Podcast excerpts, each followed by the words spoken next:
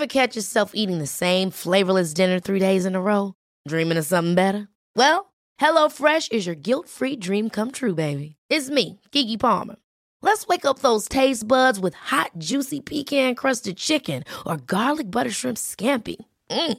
Hello Fresh. Stop dreaming of all the delicious possibilities and dig in at HelloFresh.com. Let's get this dinner party started. Ryan Reynolds here from Mint Mobile. With the price of just about everything going up during inflation, we thought we'd bring our prices down. So to help us, we brought in a reverse auctioneer, which is apparently a thing. Mint Mobile unlimited premium wireless. Ready to get 30, 30, bit to get 30, bit to get 20, 20, 20, bit to get 20, 20, bit to get 15, 15, 15, 15 just 15 bucks a month. So, Give it a try at mintmobile.com slash switch. $45 upfront for three months plus taxes and fees. Promo for new customers for limited time. Unlimited more than 40 gigabytes per month. Slows. Full terms at mintmobile.com. This is Eat, Sleep, Work, Repeat, a wicked podcast on happiness and work culture. Morning. I changed the front bit because uh, Rebecca at my work tells me she always thinks I say wicked. So I did say wicked. Hello. Where are we? So over the, the last few weeks, punctuated a bit by Christmas, we've we've looked really into uh, some of the, the big themes that are going on in work at the moment. There was an episode we did on the, the Me Too movement. There was a review of last year with Andre Spicer. The next two episodes are very specifically back to two experts, and they're two experts who don't necessarily come from a perspective of psychology or organisational behavioural study, but they come from the perspective of aggregating loads of other work to try and understand the sum total of learning. Next up is going to be Daniel Coyle, who's written this book that you might be starting to see on tables in bookshops called The Culture Code. The first 50, 60, 70 pages of that left me breathless with excitement of about what he discovered. And actually, it's going to be a fantastic episode where really I, I put those things to him. Today's episode is a discussion with someone we had on the show back in September, and that's Dan Pink. Daniel Pink, obviously the writer of Drive. He one of the, the best books he wrote for me was A Whole New Mind. Uh, he's also written To Sell Is Human, and he's got this just fantastically rich new book out called When. And When is this study of time and how when we do things has an impact on our lives. So when you go into this book, it's it's littered with just hundreds of examples. And actually, to my to my mind, one of the things you discover in this book is that kids, teenagers would do better at school if they were allowed to start an hour, an hour and a half later. That's really fascinating for me because in a world where every school is obsessed with grades, where every parent is sort of twitching about the postcode of their local schools and whether they'll get into the best school, the idea that schools could shift their results up in maths and, and certain analytical subjects, they could shift their results up a couple of grades by allowing kids to come in later, just seems to be like this massive conundrum of where the conservatism of the world, the conservatism of what we do, restricts some just genuine common sense. Also, when Dan Pink then starts going into evidence about people in courtrooms are more likely to be convicted in the afternoon or before breaks, you start realizing that when we do things has a big material impact on the, the sort of the consequence on the outcomes of what we do. So that said, those things are obviously big and significant, but there's also a lot of trivial changes that affect when you're at your most creative, when you should do meetings, when you should reply to things. Dan was in town this week promoting his book. I headed down to catch up with him down at King's Cross. The, his new book is When, a scientific study into the impact of time. Think you'll really enjoy it. I, I audio booked it like all these things. It was an enlightening excursion into how we could actually impact work and change work just by reordering our day and trying to, to do things in a different way. Here's Dan. Dan, you're an incredibly reasonable person. I can tell that through, through, through all of your works, and, Uh-huh. and we- we've we've sort of discussed those things uh, before. Right? But if I was to start from a different position, Yeah. There's reason to be pretty angry in this book, right? If, if I was to describe this as a dossier that had fallen into my hands that was explaining why people were dying, children Uh-huh. were failing exams, it's a pretty comprehensive takedown of the way we're living right now. So kick us off. Yeah. Why shouldn't I be angry about these? Well, things? you should be a little bit angry about some of these things, Bruce, because what this book, what this research tells us is that we're not taking questions of timing seriously enough. We're very intentional about what we do, we're intentional about who we do it with, we're intentional about uh, how we do it, but when it comes to questions of when we do things, we're haphazard. We don't take it seriously, and, and these questions of when matter, as you as you indicate. Um, there are discernible patterns in when medical errors occur in hospitals, when physicians and nurses don't wash their hands in hospitals. There are discernible time based patterns in how kids perform in school. There are discernible time based patterns in how we perform on the job. And if we're just a little bit more aware of these things, uh, I think we can, we can live better, work better, and um, actually improve our health. So, so to take a step back and give it a proper introduction, then. So, when is this? Uh, I guess study into chronobiology, into the way that time and timing Yeah. affects all these elements of our life. Yeah, well, chronobiology is just one facet of what I'm writing about. What I'm talking about are really all of the when decisions that we make in our life, from when in the day should we do certain kinds of work, to when in the day should we exercise, to when should we take breaks, but also timing in a broader sense, too. What are the effects of beginnings on our behavior? What are the effects of midpoints on our behavior? What are the effects of endings in our behavior? How do groups synchronize in time? And I think if there's one sort of ma- what's one ma- massive uh, point of view in this book, it's that human beings are temporal creatures, and we move through time. And at some, for some reason, we're not fully aware of that, and as a consequence, we are compromising our performance and maybe even compromising our happiness. So uh, on this podcast here, we've sort of talked a lot about it's, it's workplace happiness, and it's, Okay. it's how we can be more effective at Right, work and, right. and enjoy our jobs uh, more. And one of the things that we, we, we laid out uh, just around the, the end of the year, we laid out an eight point manifesto, and one of the points in that was take back your lunch. The importance of punctuating a day of graft with a proper break. And you you cover that in, with extensive research. Yeah. Do you want to do you want to just share Sure. some of the, the findings? Sure. Has it made you cha- take a lunch more? Yes.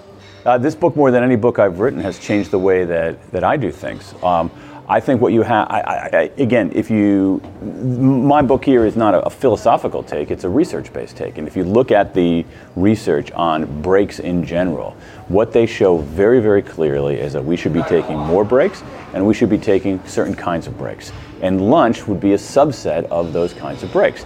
The research on, on you know, the research on lunch to me is very powerful. It suggests that people who take, as you say, a proper lunch, a lunch that is fully detached, a lunch that is not sitting at their desk uh, with a tuna salad sandwich answering their text messages, but actually away from their away from their desk doing something other than work that has a boost to our emotional well-being. It has a boost to our productivity. It has a boost to our creativity. Uh, it has a boost there's some fascinating research it has a boost to our actual physical vigor not only at that moment but even a year later and so my view is that is that breaks in general, lunch in particular, are where sleep was 15 years ago. You know, you remember 15 years ago, someone would come into the office claiming that he never slept, and we would look at that person as a hero. Now, then the science of sleep comes along, and we say, okay, you're an idiot, you're a fool for missing Or a out liar. on your sleep. Yeah. You get more. Yeah. Um, eh, you're a fool for missing out on your sleep. Um, I think that's where we are with breaks. And, and I, a- as we were talking about earlier, I was someone who I didn't really, really take breaks very often. I, I had this view, this was a philosophy, it's not based on any research, that you power through. And that's completely wrong. And I, this is one of those areas where for 50 years I was doing it wrong. My belief was that amateurs took breaks and professionals don't. And it's completely 100% the opposite. Amateurs are the ones who don't take breaks, professionals take regular breaks and equally important, certain kinds of breaks. I, I, I was chatting to a, a brilliant guy a couple of weeks ago, and he said to me that he hates it, but inside him he's got a, an 18th century mill owner who wants him at the the the the, we, the loom at 9 a.m. Uh-huh. and wants him to work through that. And if other colleagues aren't at their looms at their Yeah, desks, yeah. he's like, "Where is everyone?" Exactly. And he says he hates this thing within him, Right. but he finds it hard to shake it off, and lunch breaks seem exactly guilty of that. Absolutely. Whether it's the Gordon Gekko thing, whether it's Lunches for wimps. yeah, th- th- there just seems to be something in us where we think by powering through, we're getting more done. It's, Well, we have to replace that 18th century mill owner with a 21st century social and biological scientist who was, that, that, that tells us very, very clearly that breaks are not a deviation from work, they're part of work. So the other epiphany that you seem to have reached is the power of napping, and so it, it needs a, t- a trademark designation after it. But you've so you suggested this idea of a nappuccino. Yeah, yeah, that word unfortunately is not mine. That word Right. had been floating around out there. So talk us through because um, it feels deeply counterintuitive. Very and, and I've not had the chance yet to test it out. You should, So Bruce, this is you got to test it out this app. When we're done, just go back home, try a nappuccino. So here's, so take two steps back. Napping. Uh, there's some good research on napping. Napping is a restorative for, for a lot of us. But one of the troubles with napping for many people is, is that is the duration. If you nap, the ideal nap, t- to my surprise, was is surprisingly short. It's between about 10 minutes and 20 minutes.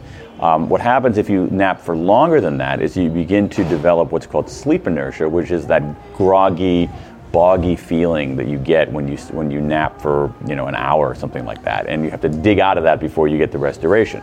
A 10 to 20 minute nap is ideal. You get the restoration, um, the the improvement to alertness without that sleep inertia. Uh, but there's a way to enhance that, and that's the, the nappuccino. And what you do is you actually have a cup of coffee before you nap. And so what I do is I set my timer on my phone for 23 minutes. Uh, I have a cup of coffee. You know, have a cup of coffee, set my timer for 23 minutes. Then I just, you know, lie back in a in a chair, um, and I put on um, uh, headphones to blot out the noise. Close my eyes, and at this point, I can usually fall asleep in I don't know, anywhere between six to 10 minutes. And so that gives me a nap of, you know, 12, 15 minutes right there in the window. And then my, my alarm goes off. I wake up, but here's where the coffee comes in. It takes about 25 minutes for caffeine to hit our bloodstream. And so you wake up, you get that alertness from coming out of the nap for the ideal duration. And then on top of that, you get the hit of caffeine. And so that's the nappuccino. It's really the scientifically ideal form of napping. and you've seen a benefit from it. Oh yeah, absolutely, absolutely. I am not a regular napper, and there's some there's some there's there's some good research showing that habitual nappers get more out of it. But if I have um, if I have I've taken one. I've, I've only been here in London for a couple of days, few days, and I, I did take one. Uh, I, I did a nappuccino on the yes the very first. No, I did two. I did I did two. I did one on the first day I was here and one on the second day that I was here, uh, because of the because of the jet lag. And so um, yeah, so you have a I have that cup of coffee, lie back, and um, have that short nap, and it's it's restorative without the downturn. So you speak of, of this natural rhythm that a lot of us have got, which is this peak, trough, and rebound. Right. Now, a lot of us have that. Some of us have that inverted. Right. And so the secret you've suggested in the book is, is trying to find your own rhythm. Yes. And then complement patterns of behavior around that. Precisely. That's exactly it. So we all have. So we tend to have these three stages of the day in general: peak, trough, recovery. As you say, Bruce, most of us go through in that order. People who are strong night owls go through in the reverse order. And what the research tells us is that we should be doing certain kinds of work during each of those periods. So during the peak, which for most of us is the morning, but not everybody. For most of us is the morning. During the peak, we should be doing our analytic work, work that requires this intense heads down focus. So I'm analyzing data, I'm writing a report. Um, I, I, I do most of my serious, uh, really almost all of my serious writing in the morning because that's my, that's my peak period.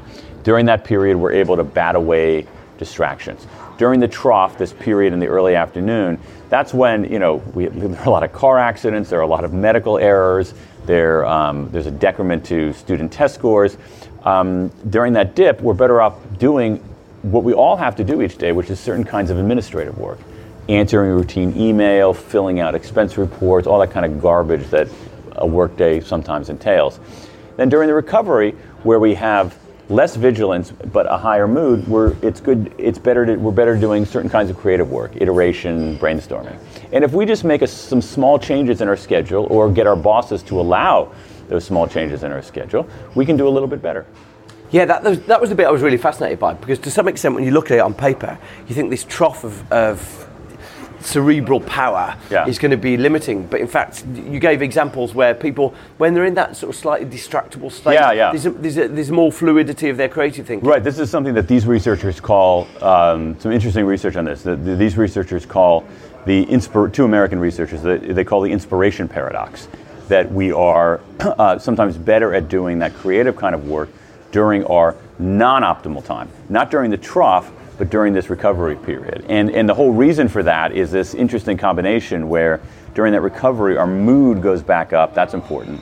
But we're less vigilant than during the peak. And so if you have higher mood but less vigilant you're as you just exactly as you say we're, we're a little bit looser you're willing if you want to do brainstorming you want to let in a few distractions you don't want to simply be vigilant and say that's a stupid idea that's a stupid idea so the combination of elevated mood and a certain looseness makes it a good time for that kind of work I think there's an important lesson when we're looking at work and how we can calibrate work to our to our needs. So if you've got a situation where a boss is going to be giving a yes or no on a proposal that you're giving, we can learn from court actually. And actually, I remember in the Robert Cialdini book a few years ago, Influence, he says that uh, attractive people do better in court. And I think with the work that you've done in your book here, the best circumstance to find yourself in court is being attractive in the, mor- in the mornings. The, the, be- the best the best circumstance is not being in court in the first place. The um, yeah, no, this is some research out of Israel showing that judges are more likely to grant parole to parolees earlier in the day, but also immediately after breaks. Um, and so and um, and in terms of how we apply that if we're not up for parole. It, it, one of the things about human decision making is this: when people make decisions, they usually, when people are confronted with a decision they have to make, there's often they often have a default decision, and that default decision in many cases is no. The default decision in parole is no, you can't have parole. You go to your boss with a request for a pay raise. No, you can't have a pay raise. You go to ask somebody out on a date. The default answer generally is no. All right, and so how, when are people more likely to overcome the default? And that ends up being earlier in the day and immediately after breaks. Um, and you know this gives us some guidance on how to be slightly more, how to be more persuasive. And like all this stuff, Bruce, it, the, the, the, getting the timing right doesn't guarantee you anything. But what we're talking here is improving your odds. All right, and that's all. We live in a prob- probabilistic universe here. So let's say that you have a, you know, um, you're going to ask your boss for a pay raise. Maybe you only have a seven percent chance of her saying yes in general. If you ask at the right time, maybe you can dial it up to 11%. Okay, that, you're still probably not going to get it, but your odds have just improved considerably. And that's what all of this is, is can we use timing to improve our odds, improve our chances? Yeah, and, and so and so consequently, in, in that scenario, maybe you get to the end of a meeting, you say, look, before we make a decision, let's should we grab a quick coffee or just trying You to try edge, that.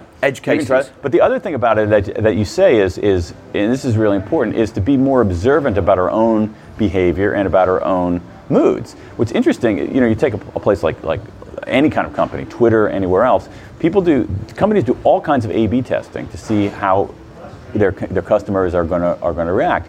We should be doing more A/B testing in our own lives. We should be saying, hey, you know what? I'm going to try asking it this time of day. Then I'm going to try asking it this time of day and see is there a difference. I'm going to, and so what we need to do is we need to be at some level more scientific about ourselves. We need to be better observers about ourselves when we feel energetic, when we feel on, when we're doing good work, when we're doing crappy work, and if we can just turn our sights a little bit more inward and be observers of ourselves, that also is going to improve our odds.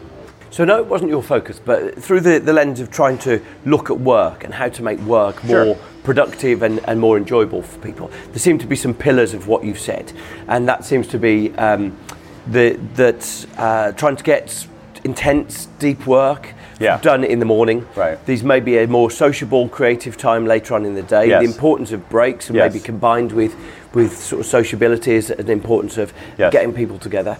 Um, but you do mention one point at one point the importance of, I guess, some of your previous work, autonomy and breaks. Oh, You yeah. know, that, that, that someone telling you to go on a specific break now actually might be slightly counterproductive. That's what the that's what the research shows. So if we know some of the elements of breaks, we know that, and this is important. We know that, that something is better than we know that something is better than nothing. Um, and, but we also know that, uh, as you indicated, that, that social breaks are better than solo breaks, even for introverts. Sort of a su- surprise to me. However, those social breaks have to be freely chosen. They have to be autonomous. You have to have a sense of sovereignty over all of it. So if you say, okay, Bruce, you and Jane are going to have a break, and Ed and Marie are going to have a break, you're not going to you're not going to get those kinds of benefits. And the same thing is so so there is this crossover between a sense of autonomy and and breaks. That is, if we if we are, I mean, in my view, and I think the science bears this out, is that human beings have an innate sense of self-determination, self-direction, and that should carry through to elements of our lives that provide restoration. If you if you have someone telling you, obviously sleep is restorative, but we don't have people uh, once we're past age six telling us when to go to sleep. right? we have some autonomy over over that, and so the same thing has to be true with with breaks. So um, we know the general principles: social beats solo. But so you decide autonomously who you want to take a break with. We know that moving beats we know that moving beats um, stationary in breaks, but we're not telling you everyone must take a walk through this path, you know, at this particular time. No, you want to have a sense of autonomy and all of that. So, so I mean, lack of autonomy. I mean, you know, lack of autonomy is incredibly is incredibly draining, and the whole point of a break is to restore is, is as a as a resto- as a restorative. So if you do something that is autonomy thwarting, it's not going to be restorative.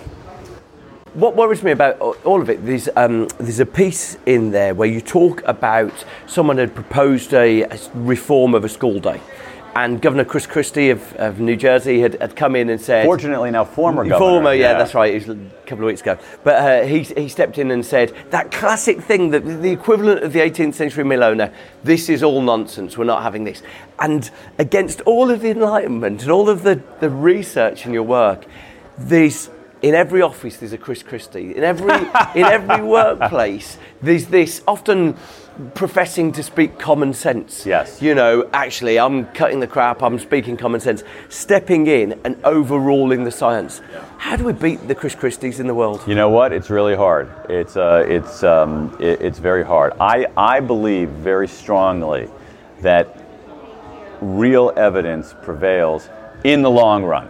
I don't think that's necessarily true in the short run, and sometimes it takes a long time for that to take hold. So I think what it requires is individuals just pushing it on their own, individuals doing the right thing, individuals, respecting the science, and over time, I think there's a, there's a there's a, a cumulative a cumulative force. But you're absolutely right here in that in that one of the yeah, I, and, and I think it could be there's I think there are cultural differences here. I think there's a Anglo-Saxon uh, streak of Puritanism that in, in the U.S. and the U.K. in certain parts of Western Europe that, that, that is that has been captured mentally by that 18th century mill owner who says you must work all the time. Any any break is a betrayal of your work ethic, of your moral status. And we have to start using evidence to push back on that. In the same way, we started using evidence to push back on, on sleep. We started using evidence to reform our diets. Um, I think that we can start using some of this evidence to reform, I know for your listeners, really work practices, but it goes even beyond that. Yeah, you're so right. I mean, like sometimes um, when I travel to Spain or France and I say, guys, it's important to take a lunch break, they look at me baffled, like, who's not been taking a lunch break? Right, right, right, right. No, there are some cultural differences. What's interesting though is that is that in some, some of those places are actually learning the wrong lessons from um, hyper, seemingly hyper-productive places like the United States. So Spain about uh, 12 years ago eliminated the siesta, which isn't an inherently bad idea, but some of the elements of the siesta, which is intentional break taking, intentional restoration at a certain time of day, is actually pretty smart. It's pretty consistent with the science. This doesn't, the science doesn't say, hey, everybody should take four hours off in the middle of the afternoon to have a giant plate of paella and three glasses of red wine and a two hour nap. Science isn't saying that, but it is saying that some kind of break midday midday breaks can be incredibly important for again our productivity, our creativity, and um, as you know, you're so deeply concerned with just our sense of happiness at work.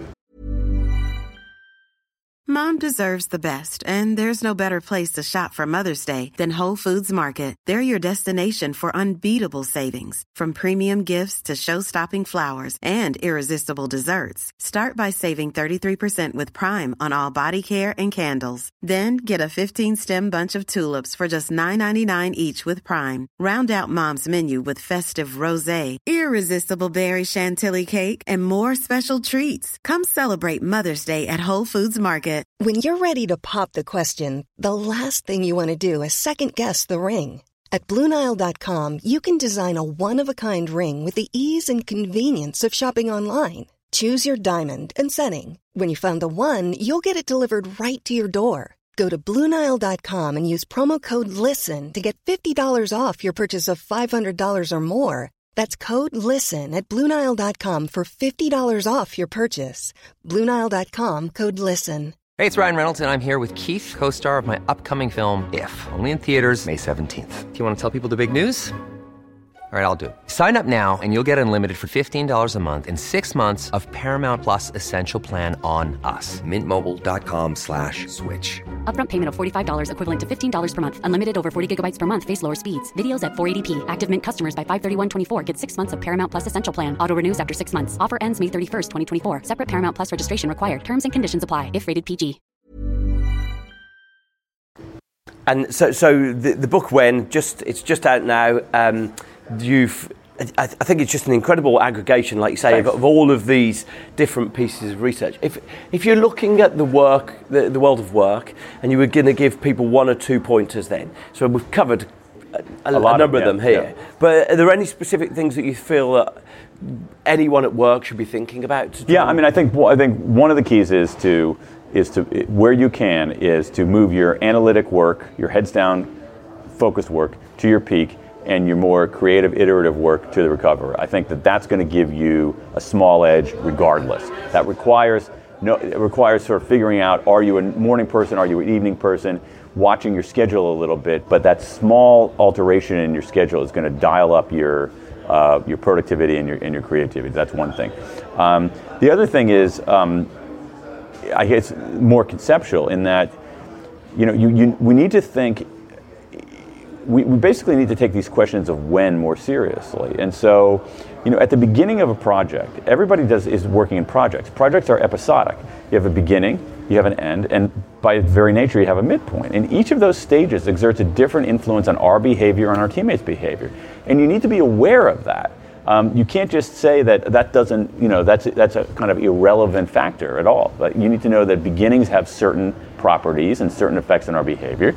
You need to recognize that at the midpoints we sometimes uh, lose interest, other times we spark, and so you, you have to know, recognize midpoints, raise the salience of midpoints, understand how they work, and then endings too. Endings have a powerful impact on our life in many, many domains, from customer transactions to the end of projects to the end of school years to different stages of life. And so, I guess what we need to recognize is that we are, you know, temporal creatures moving through time. And if you're not aware of that, you're going to lose out on some opportunities for doing great work and also being a little happier. Yeah, I chatted to uh, I chatted to Ben Waber, who worked with Sandy Pentland at MIT, and um, and he was giving a few examples of little things that gave. I mean, in some cases, twelve percent increase on Okay. things, which for any business, I'll take 12%. Exactly for any Yeah. business to get an increase of twelve percent. Of course. for often cosmetic changes. And so you know, if you've got a school that's struggling with its results, shifting the start time back Oh, an my. hour for for, uh, teenagers, teenagers. is the easiest thing to do, right? It's, it, I mean, first of all, on that one, like to, to me, that one is like the evidence on that is overwhelmingly clear um, that we should be starting school later for teenagers. The American Academy of Pediatrics says that. Basically, every pediatrician in the United States of America has joined forces and said, do not start school for teenagers before 8.30 in the morning. Then there is a raft of evidence showing that schools that have done this, moving, you know, secondary schools that have moved the start time from, you know, say 7:45 to 9:15. Okay, not a massive change. See lower dropout rates, higher scores, less obesity, less depression, fewer teen uh, accidents, and it's cost effective. That one, Bruce, that's not even a close call. That's bananas, Yeah, isn't yeah, it? yeah, yeah. It's just Yeah. literally like it's slightly inconvenient for who? What school janitors? like a few oh, it's, teachers? it's well, it's hmm, it's con- here's who it's inconvenient for. It's inconvenient for some parents because they want to drop off their Got kids it. when on the way to school. That's exactly what it is, isn't it? It's inconvenient. This is maybe a slightly different cultural thing in the United States. In that, in the United States, secondary school, high school has an obsessive interest in athletics and team sports, and so the coaches want to start practice in the early afternoon. They want to have a couple of hours of athletic practice in the in the early afternoon. If you start later, the school day is going to end later, and practice is going to get truncated. Um, and then we have a whole um, whole system of um, of uh, transportation. So a lot of kids in the U.S. are taking buses, you know, long distances, and so they're you know it takes them an hour to get to school. So um, uh, so the, the bus schedules are a complicated factor of. it. In fact, one school superintendent, school, we have uh, uh, sort of school districts, okay, local districts that run the schools, um, and the the person in charge of those districts, and sometimes these districts are enormous. They'll, they'll literally have hundreds of thousands of students.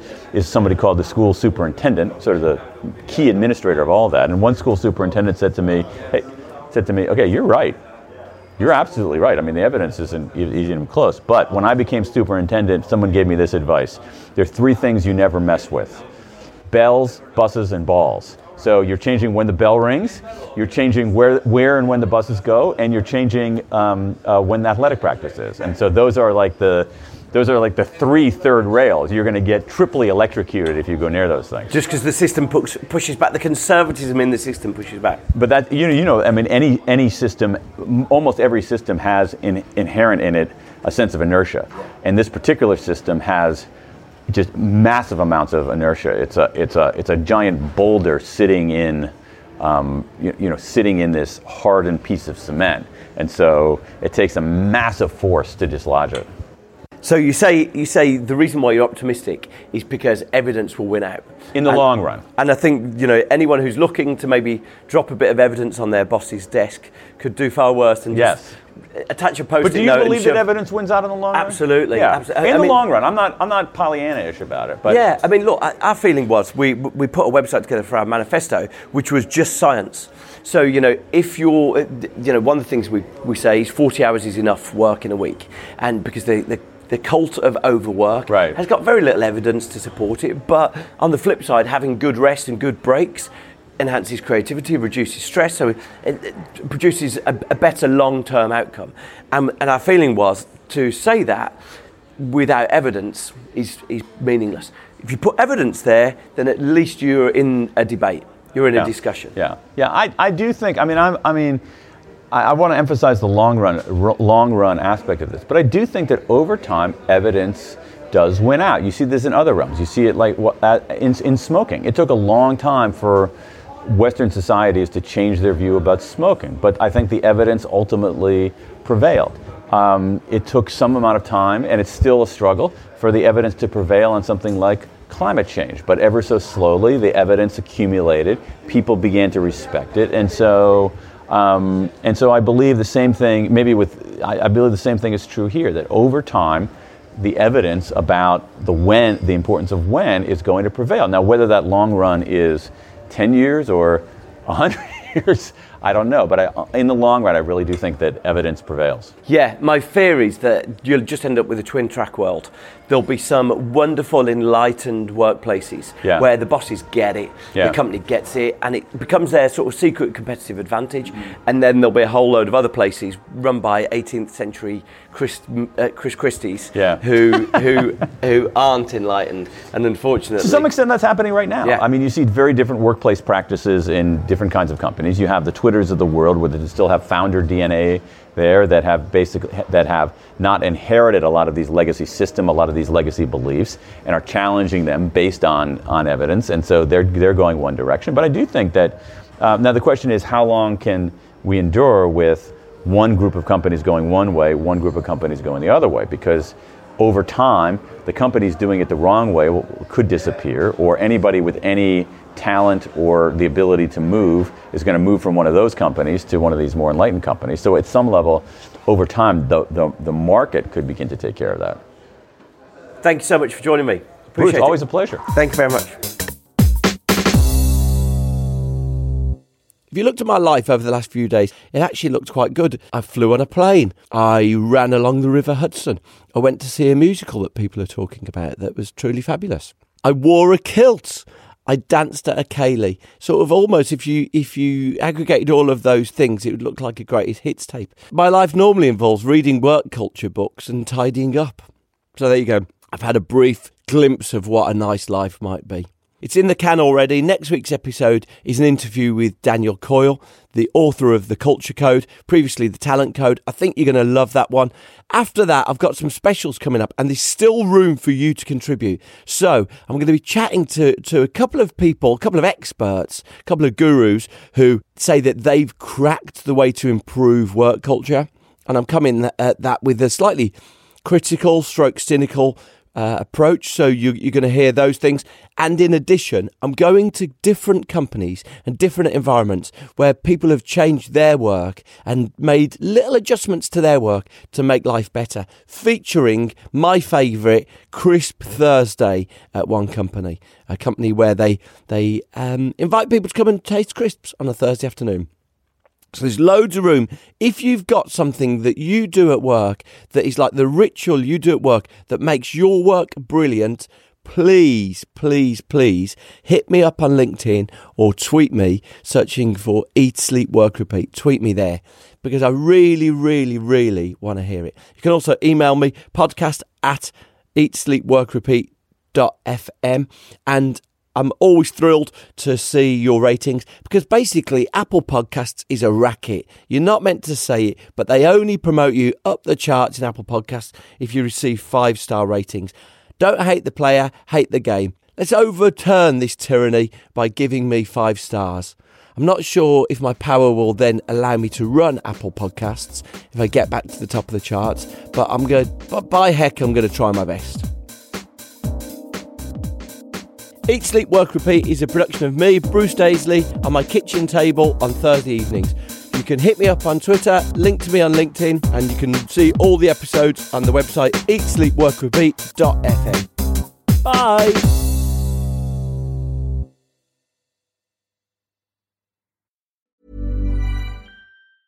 Mom deserves the best, and there's no better place to shop for Mother's Day than Whole Foods Market. They're your destination for unbeatable savings, from premium gifts to show-stopping flowers and irresistible desserts. Start by saving 33% with Prime on all body care and candles. Then get a 15-stem bunch of tulips for just $9.99 each with Prime. Round out Mom's menu with festive rosé, irresistible berry chantilly cake, and more special treats. Come celebrate Mother's Day at Whole Foods Market. Hey, it's Paige DeSorbo from Giggly Squad. High quality fashion without the price tag. Say hello to Quince. I'm snagging high-end essentials like cozy cashmere sweaters, sleek leather jackets, fine jewelry, and so much more. With Quince being 50 to 80% less than similar brands. And they partner with factories that prioritize safe, ethical, and responsible manufacturing. I love that. Luxury quality within reach. Go to quince.com slash style to get free shipping and 365 day returns on your next order. Quince.com slash style. Mom deserves the best, and there's no better place to shop for Mother's Day than Whole Foods Market. They're your destination for unbeatable savings, from premium gifts to show-stopping flowers and irresistible desserts. Start by saving 33% with Prime on all body care and candles. Then get a 15-stem bunch of tulips for just $9.99 each with Prime. Round out Mom's menu with festive rosé, irresistible berry chantilly cake, and more special treats. Come celebrate Mother's Day at Whole Foods Market.